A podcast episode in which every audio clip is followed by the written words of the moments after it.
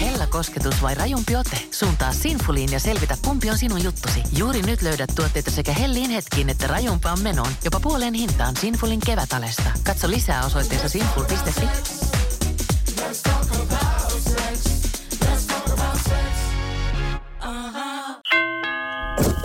Akseli Kuhalampi ja rockmusiikin tyylisuunnat. Radio City. 80-luvulla punk oli jo sen verran vanha asia, että puhuttiin sen jälkeisestä musiikista, uudesta aallosta. Listoille puski siis musiikkia, jossa oli punkille ominaista energiaa, mutta samalla popimpia elementtejä sekä usein myös syntikoita. Blondie, Generation X ja siitä soolouralle lähtenyt Billy Idol, Talking Heads, The Police.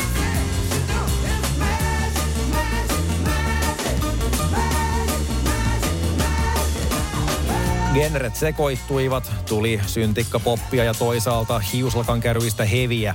Samaan aikaan pinnan alla kuitenkin yhä syntyi aggressiivista ja vastavirtaan uivaa musiikkia, joka löysi korva parinsa vaikkakin harvemmin listoilta. Skeittipunkki, hardcore punk, molemmat tämmöisen suuren 70-luvulla syntyneen punkpuun haaroja lähti vähän niin kuin omiin suuntiin.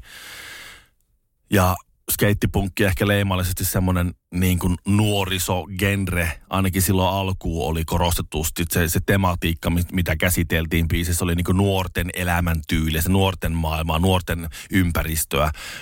Ja sitten myös se bi- biisitkin oli vähän kevyempiä. Mentiin monesti duurin kautta. Ja vaikka siinä se tietty kiihko ja, ja nopea temposuus on sama, mikä on taas sitten siellä HC-puolella yhdistävänä, niin siellä taas sitten tekstimaailma oli semmoista – yhteiskunnallisesti kantaa ottavaa, sosiologisia, sosiaalisia epäkohtia pureutuvaa, aika raskasta, provo, provosoivia teemoja.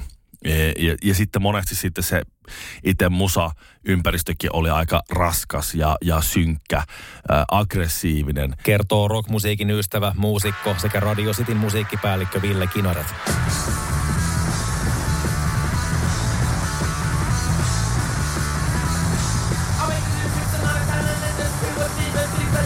Hardcore-punkkia syntyi muun muassa New Yorkissa ja Washington DCissä, joista jälkimmäistä edustaa tämä näyte. Bad Brains, Pay to Come siinä niitä, niitä leimallisesti niitä eroja. Molempia yhdisti, ainakin silloin alkuaikoina yhdisti tosi voimakkaasti tämä punkin niin kuin tee se itse eetos, mikä on vähän niin kuin sisäänrakennettu siihen. Toki se sitten, tämä punkkihommakin kaupallistettiin myöhemmin, että se sitten vähän niin kuin katosi mutta sitten sulla on sellaisia bändejä, crossover-bändejä, niin kuin vaikka Bad Religion. Et sanotaan, että 1980, kun Bad Religion on perustettu, niin ei, ei silloin tiedetty oikein, mikä näitä genrejä. Ja sitten sit sulla on tämmöinen bändi, joka on niin kuin, ikään kuin silta näiden kahden genren välillä, jotka myöhemmin sitten muodostu. Että jos sä mietit Bad Religion, niillä on se skeittipunkki soundi, se skeittipunkki musa, ne on ollut voimakkaasti tekemässä niin kuin luomassa sitä skedepunkki-soundia siihen, sit, sitä tietynlaista musamaailmaa, musaympäristöä. Ja, ja, ja sitten sulla on kuitenkin samaan pakettiin sä lyöt sen HC-punkista tutun, raskaan yhteiskunnallisen kritiikin ja semmoisen niin kuin just sellaisen sosiaalisesti merkittäviin, aika raskaisiin aiheisiin pureutuva tekstimaailma. Niin sitten jos puritaan ja jätetään huomioon, niin sitten se bändi vähän niin kuin hyväksytään molemmissa sken, skeneissä ja on niin kuin pystyy vetämään molempien genreen festareita ja keikkoja, kun se on, se on niin kuin ihan kosher. Mutta näitä ei monta ole tällaisia bändejä. Vaikka hardcore- ja skeittipunk-bändejä riitti, 90-luvun alkuun tultaessa punk oli ollut varsinaisesta valtavirrasta sivussa jo jonkin aikaa. 80-luvulla valtaa piti tukkahevi, 90-luvun alussa grunge.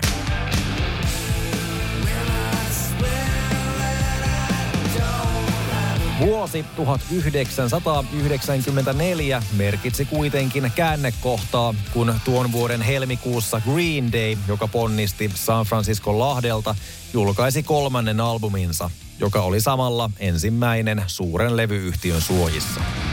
Sometimes I myself the creeps. Sometimes my mind plays tricks on. Suomeksi pökäle, sisälsi suuren määrän tänään tunnetusta bändin klassikkomateriaalista kuten alla soivan hitin Basket Case. Albumi meni useissa maissa kärkikymmeneen, muun muassa Australiassa ja Kanadassa jopa kärkeen. Yhdysvaltain Billboard 200 toiseksi. Punk soi jälleen MTVssä ja radiossa, eikä se jäänyt tähän. Jokseenkin symbolista grungen kuoppaamisen ja samaan aikaan punkin nousun kannalta on, että huhtikuussa, samoina päivinä kun Kurt Cobainin kuolema oli tuore uutinen, ilmaantui kauppoihin jälleen yksi Ysäri Punkin läpimurtoalbumi.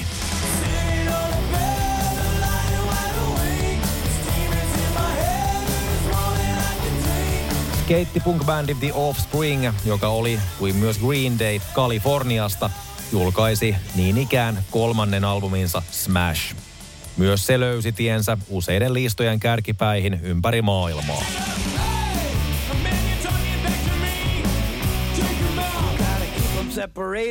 Offspringin nerokkuus liittyy varmasti siihen, että ne osasi olla olematta liikaa mitään.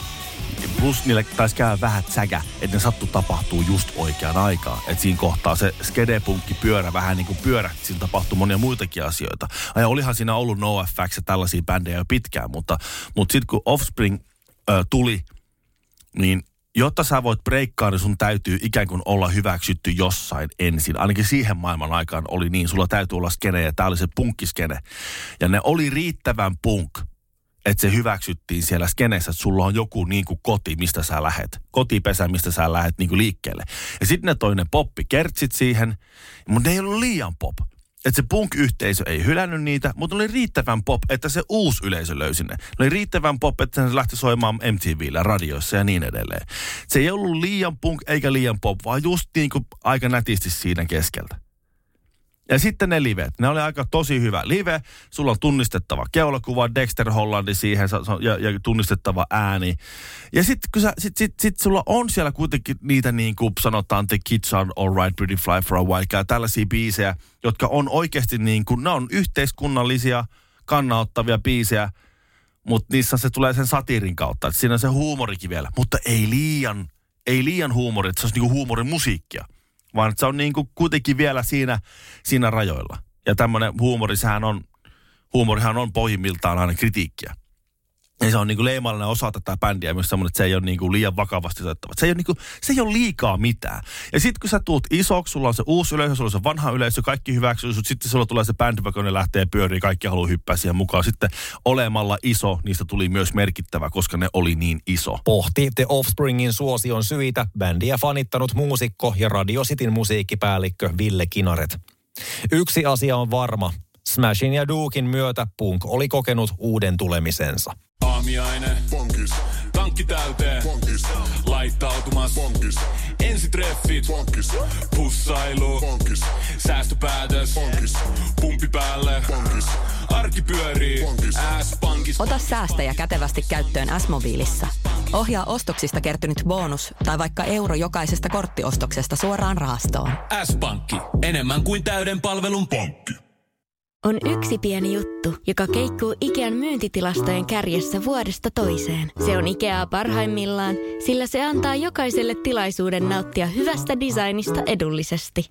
Pyörykkähän se! Tervetuloa viettämään pyörykkäperjantaita Ikeaan. Silloin saat kaikki pyörykkäannokset puoleen hintaan. Ikea. Kotona käy kaikki. Pyörykkäperjantai! 90-luvulla punkilla meni taas lujaa. Green Day, The Offspring, Rancid, NoFX, Pennywise. Skeittipunk-bändit tehtailivat isoimpia hittejään ja niin sanotut pop-punk-bändit tekivät nousuaan.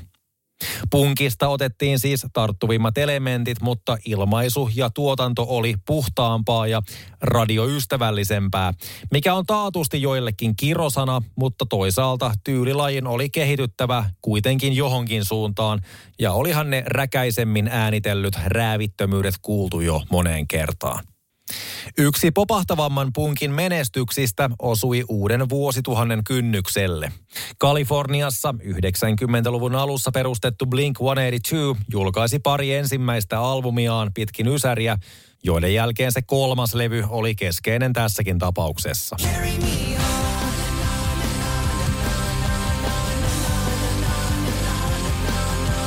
Vuonna 1999 julkaistu Enema of the State ylsi Billboard 200 sijalle yhdeksän, mikä tarkoitti huomattavaa menestystä. Jo albumin kansi Taide, jossa pornonäyttelijä Janine Lindemulder oli lääkäri asussa, on yksi modernin rockin ikonisimmista. Vuonna 2001 julkaistu neljäs albuminsa Take Off Your Pants and Jacket olikin jo kyseisen listan ykkösenä.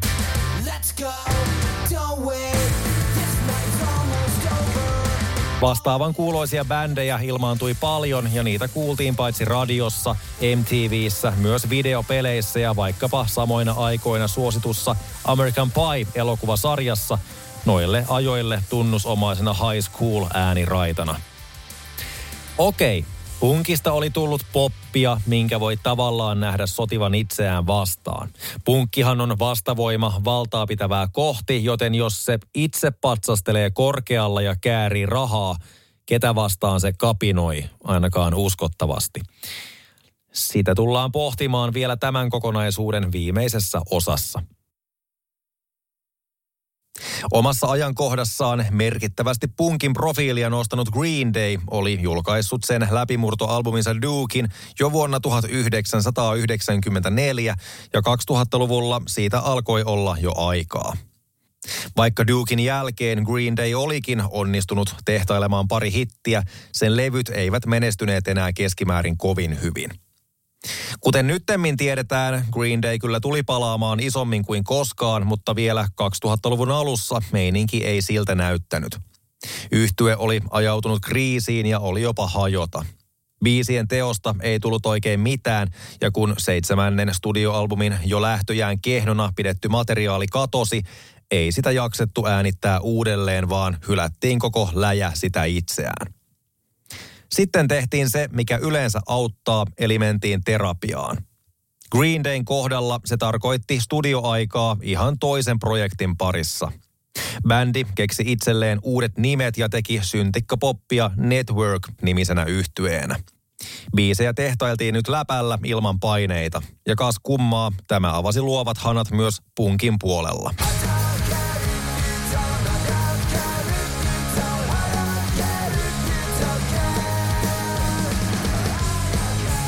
Yhtäkkiä syntyi eeppisiin mittasuhteisiin päässyt yhdeksän minuutin punk-opera Jesus of Suburbia sekä pari muutakin biisiä, kuten nimikko Raita albumille American Idiot.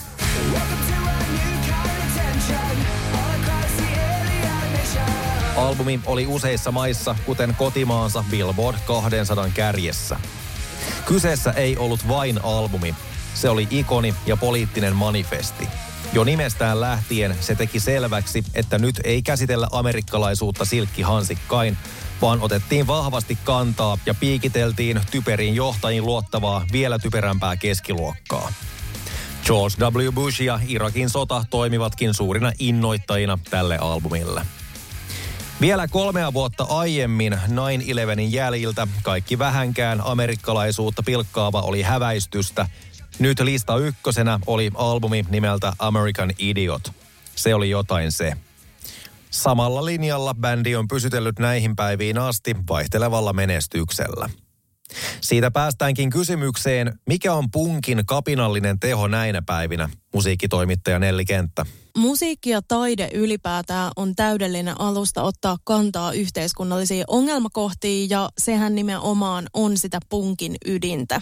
70-luvun suurtyöttömyys Briteissä ja poliittinen tilanne on ehkä toiminut sinä punkin perustajana, mutta vaikka vuosikymmeniä on kulunut, niin punkin teho kapinointia ei ole mun mielestä hävinnyt yhtään mihinkään. Mä oon itse sitä mieltä, että punk saa ja tavallaan sen myös kuuluu olla poliittista vaikka mainstreamin breikanneiden artistien kohdalla, jotka käyttää punk-vivahteita musassaan, hommaan aika keskiluokkasta. Mutta yhteiskuntakritiikki ja rohkeus ottaa kantaa, ehkä vähän välillä myös radikaalilla tavalla, ei ole menettänyt merkitystään kulttuurimaailmassa. Ja siksi mä ajattelen, että punkilla on aina paikka musiikissa. Ja tarkoitan, että se on myös tosi merkittävä paikka. Punk on kuollut. Tuo väite on kuultu vuosikymmenten mittaan aika monta kertaa, joten allekirjoittaneelle herääkin kysymys, kuinka monta kertaa se oikein voi kuolla? Ja herääkö se jotenkin siis aina uudelleen eloon siinä välissä? Viimeisen sanan tässä kokonaisuudessa saa klamydian Vesku Jokinen, jolta vuonna 2018 kysyin, onko se punkku ollut. Ei ole. Siis tota niin, en mä tiedä, siis ei, ei varmasti mikään musiikkityyli tule koskaan kuolemaan, koska niin kauan kuin yksikin punk-bändi nousee lauteille, niin punk ei kuole. Ja sama se koskee kaikkia muitakin musiikkityylejä, että tämmöinen jonkun musiikkityylin tappaminen henkisesti sillä puhumalla siitä, niin ei se vaan ikävä kyllä onnistu. Ja Suomessakin punk elää ja voi oikein hyvin. Että haistakaa lätisiä pitkä paska. Akseli Kuhalampi ja rockmusiikin tyylisuunnat. Maanantaista torstaihin 15.30. Radio City. Aamiaine. Bonkis. Tankki täyteen. Bonkis. Laittautumas. Bonkis. Ensitreffit. Bonkis. Pussailu. Bonkis. Säästöpäätös. Bonkis. Pumpi päälle. Bonkis. Arki pyörii. S-pankis. Ota säästäjä kätevästi käyttöön S-mobiilissa. Ohjaa ostoksista kertynyt bonus tai vaikka euro jokaisesta korttiostoksesta suoraan rahastoon. S-pankki. Enemmän kuin täyden palvelun pankki.